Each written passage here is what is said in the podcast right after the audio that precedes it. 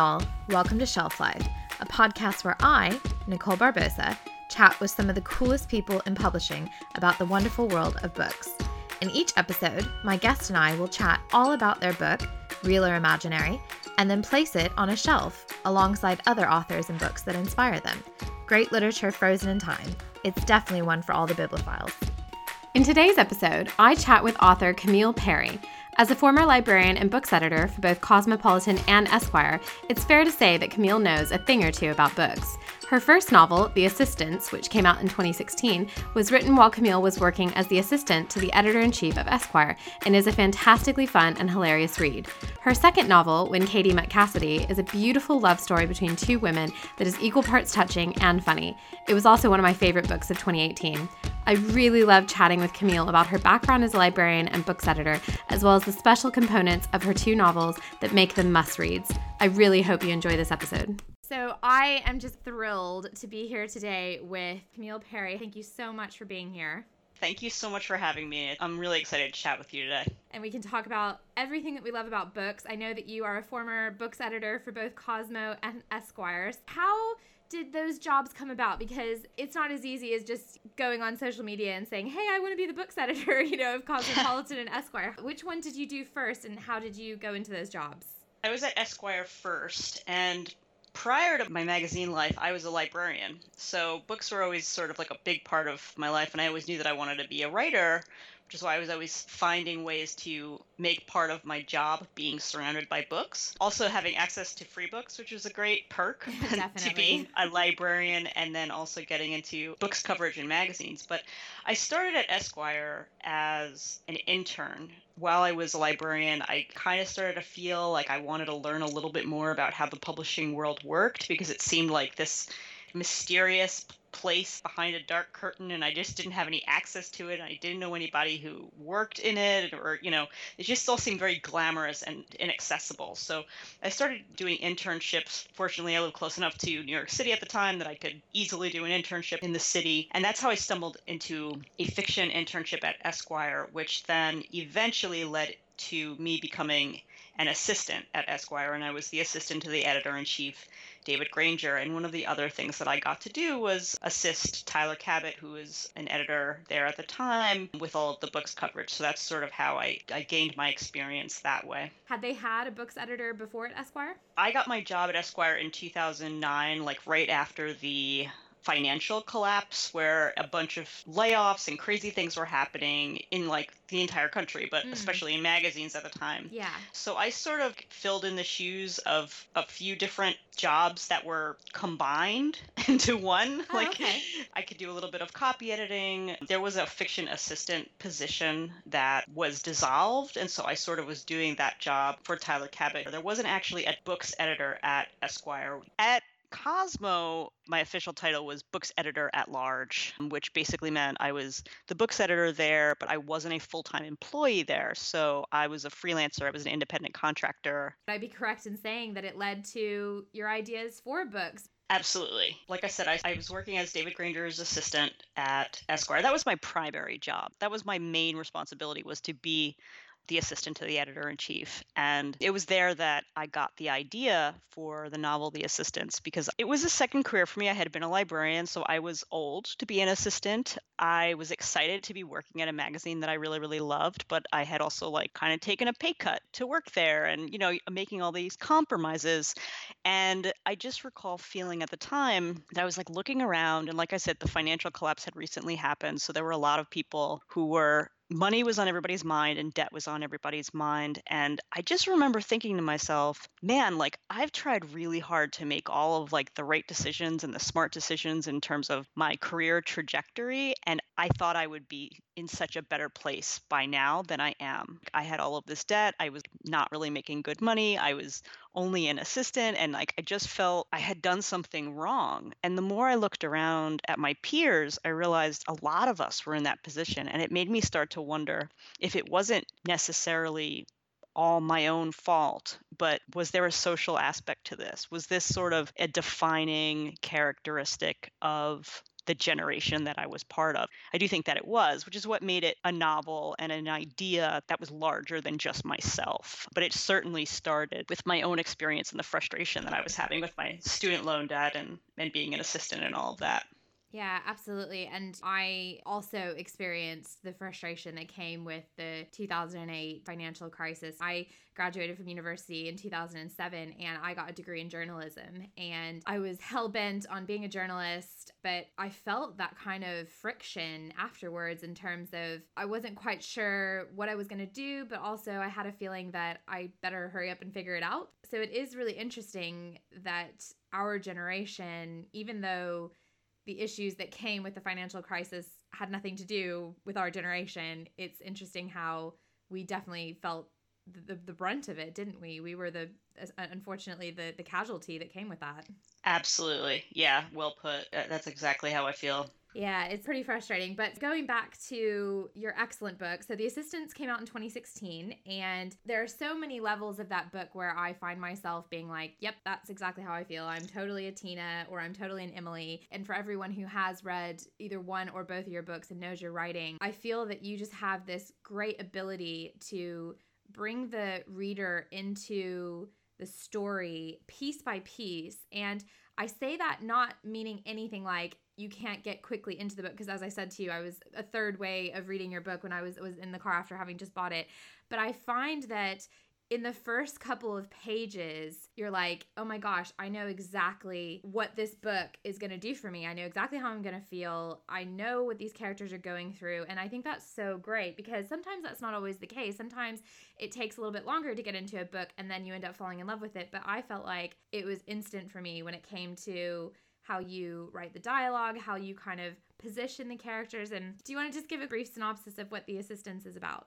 The Assistants is about a group of young women assistants who use their billionaire media mogul boss's expense account to pay off their student loan debt. Primarily focuses on Tina, who is the assistant to this media mogul. And it sort of starts off with a technical error. She doesn't intend to be stealing money from her company to pay off debt, but it sort of happens. And then one thing leads to another, and more and more people get involved, namely Emily Johnson gets involved. And then it sort of just circles out from there and becomes really out of her control. I absolutely love it.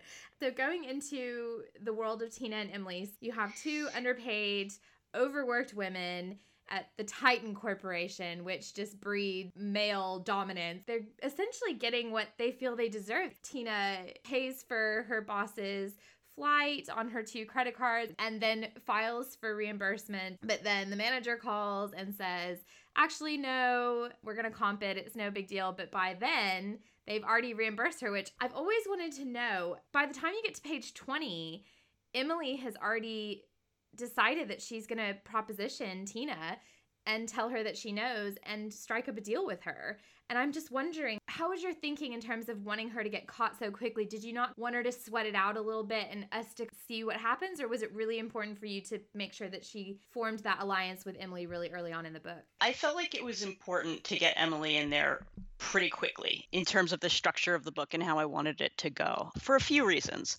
One, I like fast-paced books. I like to get to the the meaty stuff as soon as possible and I think it was important to establish Tina as a character who most of us could sympathize with and empathize with. We would really struggle if we were presented with this opportunity of we've got this check in our hand.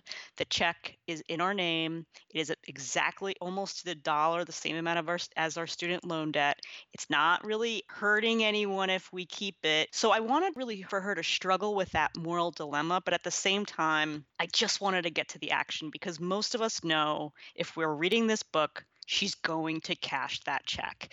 And so that's the inciting incident from a crass perspective, right? And so the thing is, it's a really stupid thing to do. And for everyone who's going, no, don't do that. That's so dumb. There's no way you're not going to get caught. Of course, she almost immediately gets caught, right? Yeah. Almost immediately. But who does she get caught by? She gets caught by Emily Johnson, who's the assistant to the guy who's really high up, who's too busy Even really notice. look at the nitty gritty yeah. of, of, applications and the and the TNA reports. You've got Emily, she blackmails Tina, and so what happens is the reason this can get as out of control as it does is because Tina is just trying to do damage control for so long until basically the, the third act when she really comes into her own and finds her strength and, and becomes the hero of the story and that she becomes way more active. But at the start, Tina's a bit more passive and afraid in the way that I think I would be if I were really in that situation. Yeah. So that's why I sort of had Emily enter the picture as, as quickly as she did because she's just loads of fun and I loved writing her. I wanted to get her as quickly as possible.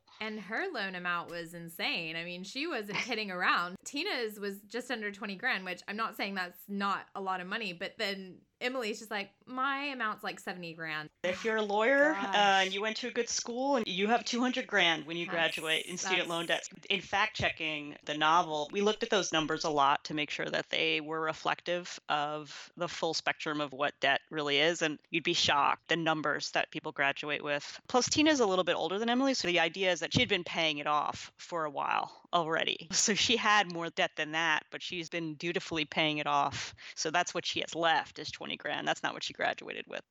I actually paid off my student loans this year, which is a- Congratulations. Thank you. It's an amazing feeling. It only took me uh, just under nine years. It does take a long time. And I can't move on really without commenting on the fact that they think they get away with this and you think that it's over. And then Robert shows up to confront her and to talk to her about it. And it's, I wasn't expecting that. Did you enjoy writing that bit? I did. And I, I did kind of want that. I think everyone sort of expects a certain trajectory when this occurs, and you think that getting caught would be the last thing that happens. I mean, caught for real, like by the boss. So I wanted that to be a little bit of a surprise and more of like a midpoint twist where then the story sort of story sort of changes direction a little Yeah. bit after that. you know, the message that I got is that ultimately, at the end of the day, no matter how hard you work, these two women are just trying to make their mark and trying to climb up that proverbial ladder. And sometimes you just walk away from a situation or you just are confronted with a situation and it just makes sense. And it doesn't matter who is talking to you at the time or whatever, no one's really going to talk you out of actually going through with it, are they? No, and and I think it's important to point out that to a certain extent, the characters in this book are privileged in that they are college-educated white women, right? But they also are they're lower middle class. They grew up in very blue-collar um, situations where you know their focus is on survival. It's not like the first intention was we're going to go out and buy mansions and expensive purses Yeah, or whatever exactly. and, and fancy shoes. It was about survival, and it, and it it's just it's sort of what what are we willing to do to make it in this world and in this country where the game is rigged against a lot of people most people even to just be middle class. And if you have ambition and you want to you know get to a certain level of success there's a lot working against you. And so sometimes you have to break the rules in order to unrig the game because the rules are all set against you. Sometimes no matter how hard you work they will always be unfortunately stacked in not in your favor. But the other thing that i really love about this book is it just oozes empowerment. The friendship of emily and tina ultimately kind of they becomes kind of like more of a partnership and kind of more like a transactional partnership in terms of how they're going to help each other. But then i just feel like it is a really nice friendship and it's born of this kind of empowerment. And i just was wondering where when you're writing uh, whether it's for your books or, or anything else that you're writing where you look to for inspiration when you're writing characters particularly female characters Well, that was definitely something I thought consciously about. I knew I wanted to write a book that was pretty much mostly about women characters like coming together and working together and female empowerment. In writing this, big thing I looked to was the movie 9 to 5 with Dolly Parton and Jane Fonda because it was a great model in terms of tone and it really is a female empowerment plot it's one where of my favorite movies the women come together against the yeah so there, there's that and i looked at a lot of movies for tone and examples of female characters like for example i looked at working girl and i looked at some of the great dynamic duos like thelma and louise but i loved outrageous fortune which had bette midler and shelley long. These films that sort of were getting less and less of these days there's a lot of great strong female characters out there that i used for inspiration. Were you kind of in a similar situation or did you just think to yourself you know what? This is a really common central theme that's happening to my generation and i really feel like we could use a book like this So I paid off my student loan debt as well, and the paid off my student loan. Thank you. But had I not written a novel about student loan debt, I don't know that I would have paid off my student loan debt. I graduated with loads of debt. I did not grow up in a wealthy family, not even close, but I did choose to go to the school of my dreams, which was NYU, which is very expensive and a private college. And I did have a little bit of scholarship money and some financial aid, but I still graduated with loads of debt. And by the time I was nearing 30 and was working as an assistant at Esquire, I felt like I had made a lot of huge, huge mistakes that were going to be impossible. I just didn't know how I was ever going to pay off my debt. Like it the math just wasn't working out. And if I did pay off my debt, how would I ever afford to buy a home, I realized that I felt like I was underneath a boulder and I had to figure out a way to get out. The idea directly, one of the things that I used to do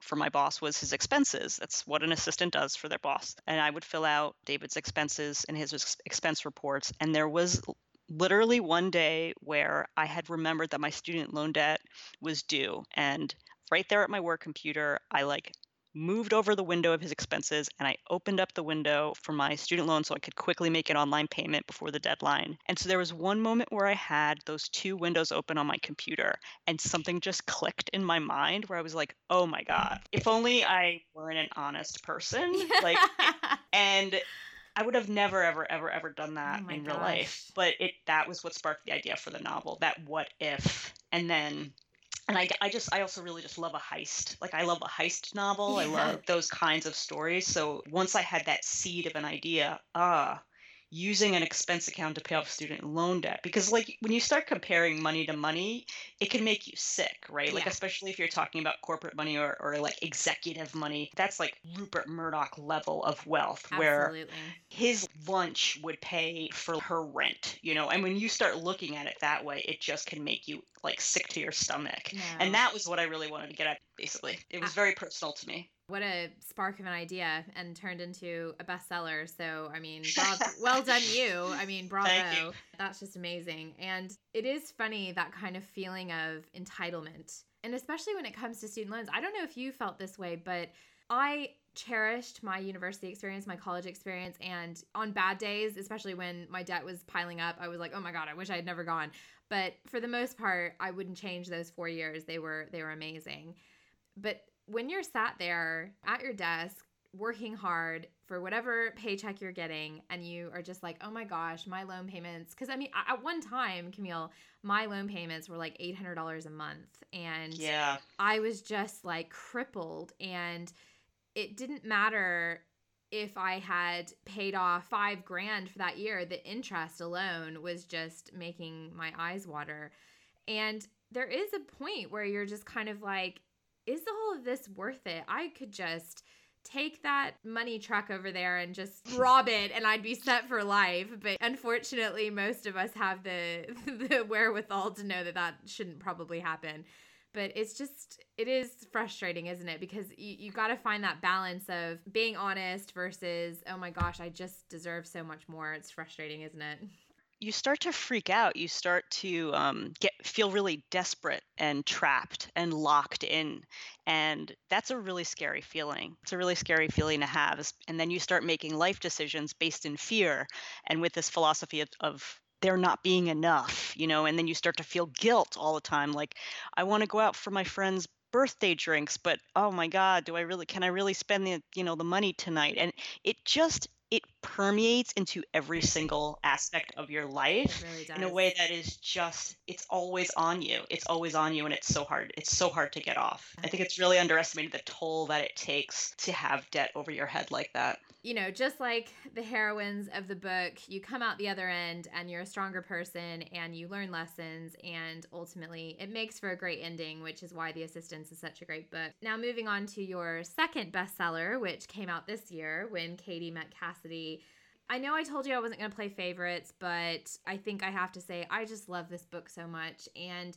it is definitely a love story. All you have to do is look at the cover of the two hearts, which are formed to be kissing, to know that it's a love story. And it pulls at your heartstrings. I mean, that feels like an understatement. And, you know, for anyone who has read the book, they'll know the ups and downs that come with the story. But I'm so happy that it came with a happy ending what did you because I know I loved reading the book and enjoyed all of it, but what did you enjoy the most about writing this book? First off, I want to say, knowing what I know of you and your love of Nora Ephron, I am not surprised that you liked the cover of this book and its title and in the way that it has uh, Nora Ephron vibes it, to it. It so. so does. She would be so proud, Camille. I promise. Oh, God bless you for saying that. I don't know if that's true, but I'll take it. I had been working on this story forever, even long before I got the idea for the assistants, and then that ended up becoming my first novel. I had been trying to write a story that was very similar to what When Katie Met Cassidy became. I just couldn't get all the parts right. I wasn't cracking the code of how to make it work as a novel, and I tried a lot of different things. But by the time it was time for me to say, okay, the assistants got bought, the assistants was going to come out, I needed to start figuring out what my next book was going to be. I went back to a lot of this old material that I had that was just sort of car parts basically and i suddenly figured out how i wanted to write the story and what i knew i wanted to do was take a very traditional romantic comedy plot structure and use that very traditional plot which we all know right is meet lose get. You know what you're getting. That's the structure. That's it every time. Twist on it and make it not only about two women but a woman who one would had never dreamed of ever falling in love with a woman before. That would be Katie. And not not only that, but never could she have imagined she'd fall in love with a woman like Cassidy, who is extremely masculine presenting and just a very queer figure that breaks down a lot of sort of gender and sexuality binaries. So yeah, um, I wanted the book to be subversive in content, but not in structure and those two things needed to sort of marry one another in a way that that didn't clash but that complemented one another. And that that was like my main goal with this book. I really wanted to write a romantic comedy and i wanted it to have queer characters and have this aspect of representation to it but i also wanted it to please readers of the assistants who would n- maybe never come to a book that had queer content in it. So i wanted it to be as much for straight audiences as it was for queer audiences. And that was a really tricky thing to try to pull off. And I don't know if I did, but I tried. you absolutely did. And one of my favorite lines isn't even in the book, it's on the back of the book. And it's when it comes to Cassidy, Katie can't think straight. That didn't come from Putnam marketing or oh, publicity. fantastic. I, I was like, this is the line that we're gonna use. that is I mean, and I and I love it so much and, and it totally makes sense that it came from you. And one of the things that you have said in previous interviews, and, and you just said it now, you wanted to write a love story and it, it is a classic love story as in meet and lose and get as you said. And it just so happens that it's between two women. And i love that. The fact that this book is equal parts tender and equal parts surprising. And it's a love story where the two characters they don't know what's going to happen but we are so privileged as the reader to feel like we have an idea that there is indeed going to be a happy ending. And I just was wondering before you even wrote this, you said you've had this in your mind for a while, but there were kind of some moving parts that weren't there always. But did you always know that that book would end the way that it did? I knew that I really, really wanted it to have a happy ending. I didn't know exactly how that would look or exactly what the scene would play out as, but I knew that I wanted these two women to end up together. And the reason I really wanted that, and there was some talk early on in very early drafts where trusted readers of mine would suggest, well, you know, maybe they don't even end up together at the end. And I always knew that always rubbed me the wrong way. Because this is about two women, it's so rare that anything for the LGBTQ community or that features LGBTQ characters has a happy ending. It was like less stereotypical typical to give it a happy ending because we're so accustomed to seeing queer characters or queer love get a tragic ending. Yeah, they're always right? sad. There's, it's always sad, or somebody dies, or somebody gets sick, or somebody gets beat up. And I just knew that I did not want that. I knew that I really wanted this. We all deserve a happy ending like this. And those great Nora Ephron sort of stories, we're accustomed to having that happy ending. But when you're starting to get into different communities that are less represented on the page and on the screen, those happy endings are less common. I wouldn't have compromised on that.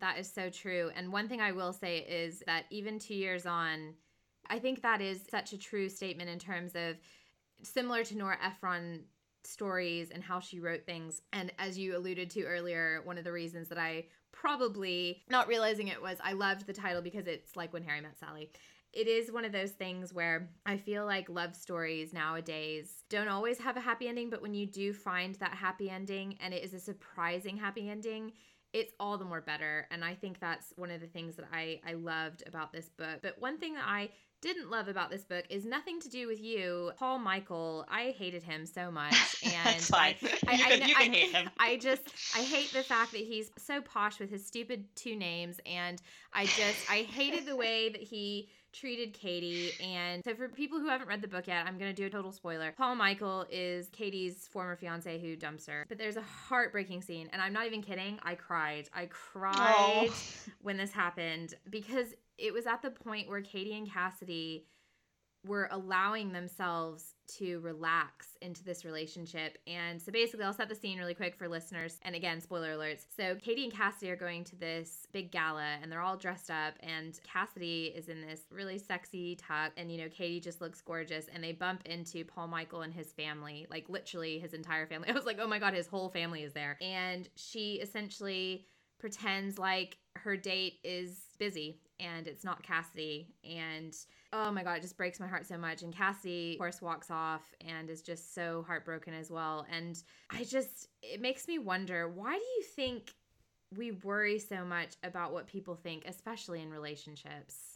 Thank you for bringing that point up because it's a love story. It's easy to to miss how much the conflict for Katie. One, yes, she grew up in a conservative family. She grew up with religion. She's sort of a good girl, but it her struggle with falling for Cassidy is less about her feelings for Cassidy. And she's afraid of being embarrassed. In that scene, she's embarrassed to be seen with Cassidy, and that's why she does what she does.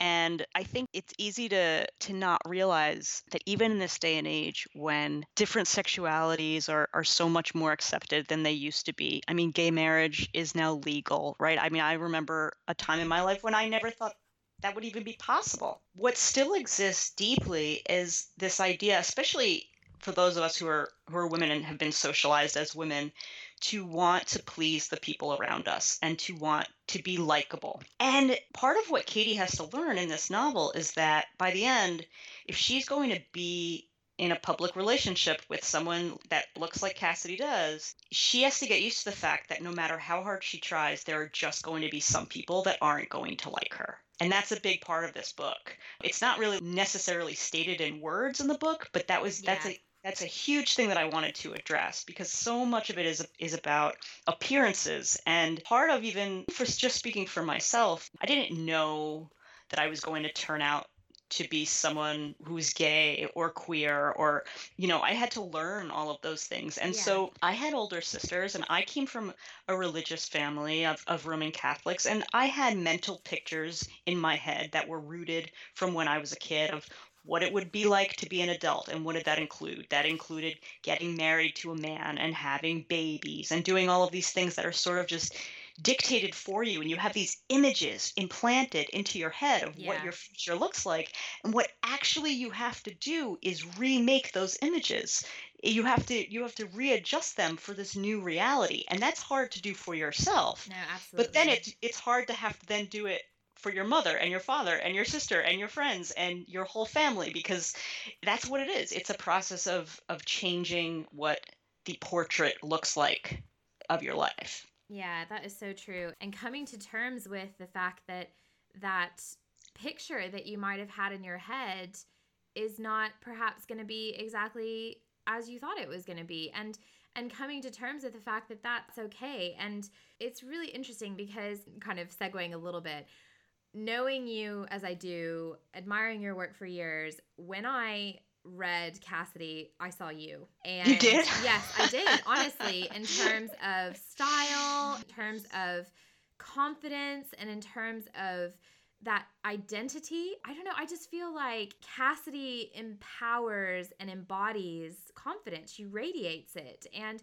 yeah, she struggles, but she's she's built out who she is. And it's really funny because Katie, as you said, is conservative by upbringing and, you know, had her fiance for a while and now is exploring what else she wants in terms of a relationship. Whereas Cassidy, the coarse way of saying it is she has a lot of notches on her bedpost, but in, but in reality, in the game of life, you explore, you try out things, you are adventurous, and that leads into our relationships, into our sex life. And and Cassidy does not apologize for who she is, and I think that's why I loved her so much because Katie and Cassidy are both equals in the sense that they're both lawyers. They both have large amount of intelligence and come at it from different perspectives, but they are both women who are just essentially trying to figure things out. And I love that essentially even though Katie is kind of soul searching a little bit more than maybe Cassidy is. I feel like Cassidy did, you know, when she was kind of struggling with how much she actually cared for Katie.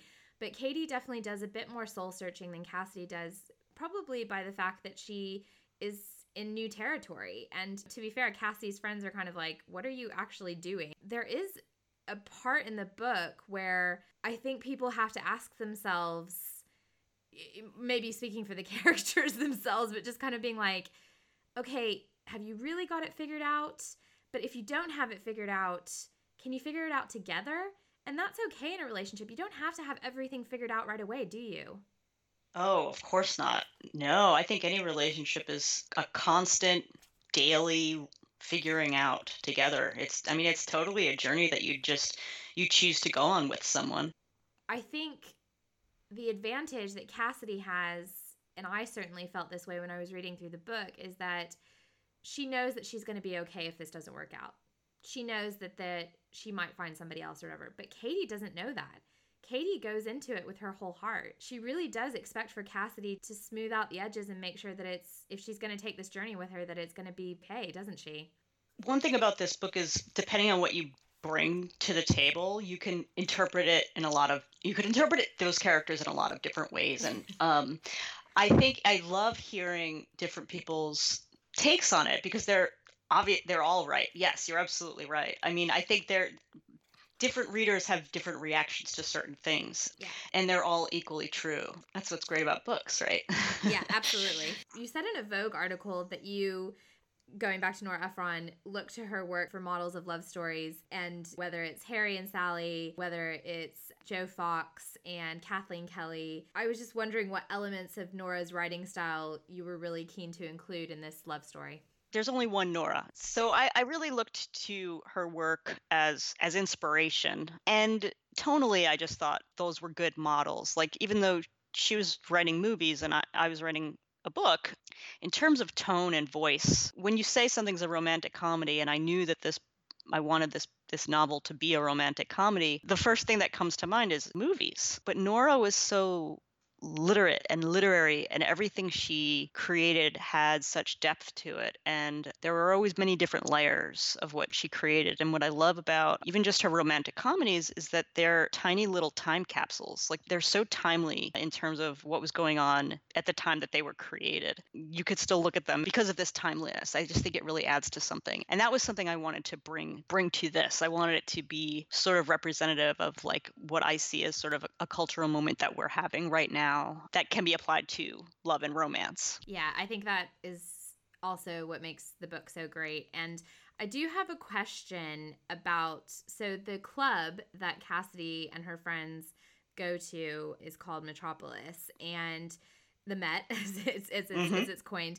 And I wondered, I might be reading too much into this, but is the closing of the Met symbolic for Cassidy shedding her previous ways in terms of being with different people and moving on to having that soul relationship with Katie? It sure could be. There are a few things I was Did I read too much at. into that?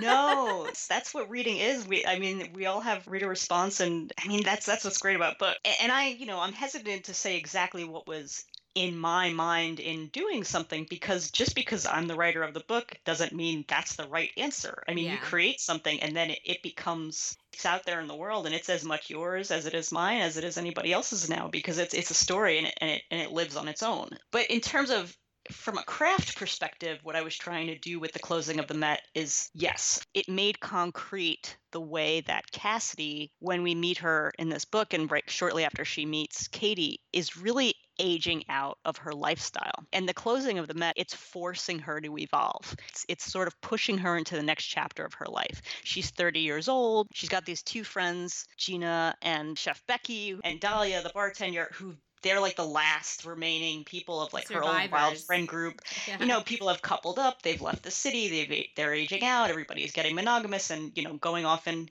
getting their U-Hauls and having babies and yeah.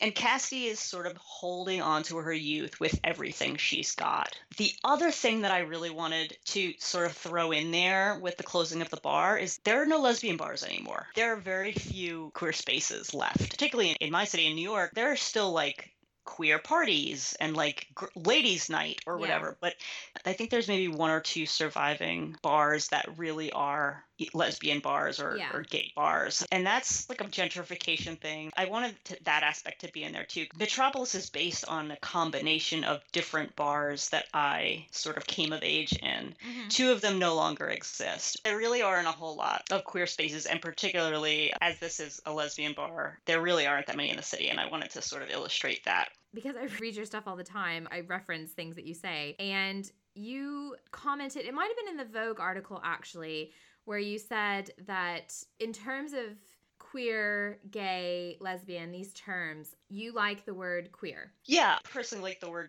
queer as a label because I find it to be a label that's sort of an umbrella term yes, that yes. that encompasses many, many, many different um, other smaller labels, yeah. more specific labels. Yeah. Yeah, absolutely. And I think that is another thing that is really great about your book. So, as a reader who is straight, I very much enjoyed the fluidity of the sexuality that is addressed in the book and how the relationship between Katie and Cassidy, it's not 50 Shades of Grey ridiculous. It's not alluding to the fact that, oh my gosh, a straight woman has had a relationship with a queer woman and, oh, we can't talk about it. It's very much a this is a beautiful relationship and a beautiful love story. And it's also about what we do when we have those unexpected opportunities that present themselves and that we fall in love with people that we don't expect to fall in love with. And, you know, in 2018 and going into 2019, do you think we'll ever live in a world where labels don't define us and where we won't have to break things down? to comfort or to assure other people that perhaps aren't comfortable with the labels themselves? Oh man, you know what? It's I, quite a big I, question. I, I would, it's a huge question. That that's another whole podcast. Right? I know it really is. Um, I hope so. It's a tricky question because labels, for one thing, I tried to put as few labels in this book as possible. Like I tried to put no jargon in this book. I tried to use as few labels as possible because I really did want people to be able to project onto the characters and their yeah. sexualities and, and all of that. So I, for one, am not really a fan of labels. However, labels are a convenience that bring with them certain advantages. Like a label allows people to find others like them you know it, it creates community where otherwise there may not be community yes. labels are a problem when they're restrictive and they're they're separating us and then you know there's a value judgment placed on one label over another. In terms of gender and sexuality, I really I love what I have seen happening around me just in the past 5 to 10 years. I was an English and gender studies major in college and we were talking all about queerness and and you know gender fluidity and nowhere would you see that in the mainstream for years but now people are gaining a communicable knowledge of what these terms mean and labels are i almost feel like they're a necessary evil i would love to live in a utopia where we didn't need them. I don't know if I see that happening, certainly not in my lifetime. like you said, it could be a whole nother podcast episode. And it, it's such a, a heavy topic because everyone has an opinion and where those opinions are welcome in a safe loving community is wonderful. I would agree with your timeline in the, in, in the last 5 to 10 years. Obviously, we're coming at it from different experiences and different perspectives, but for me, the element of your book that really brings it all together is love. And love sure. love carries so much weight when it comes to confusion, when it comes to ignorance. But at the same time, the message that comes through, at least for me, for uh, from when Katie met Cassidy, is that there is no right way to love. There is no Yeah. there is no one size fits all. There is no perfect formula. After having read your book, there are moments where I was just like, "Oh, come on," which which is when Katie is in the closet. Uh, pun, pun not intended. Um, Katie is in the closet, which that was oh, very. it's intended. Oh, I It's know it is. I know it is. I know it is. But- Katie's in the closet, and Cassie is about to make a huge mistake, and she realizes, I love Katie, and I'm going to make this work. And she calls her cell phone, and she definitely doesn't expect for it to be coming from the closet, the ringing. But I also love Cassidy's reaction, just being like, okay, what the actual hell is happening right now?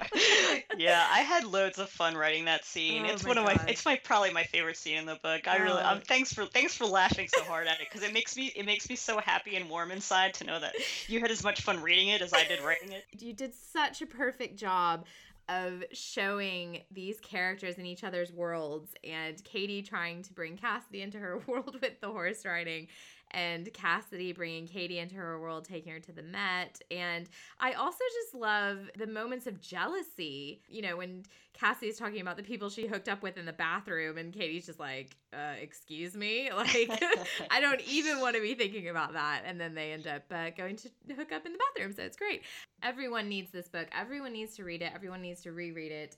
And then just go read the assistants. Just read them both in, in one go. And uh, I'm all for that. I am. I thank you so much for saying that. I agree wholeheartedly. oh, I just and, and they're just such different books as well. And they teach us different lessons. But what's great is your books are for everyone.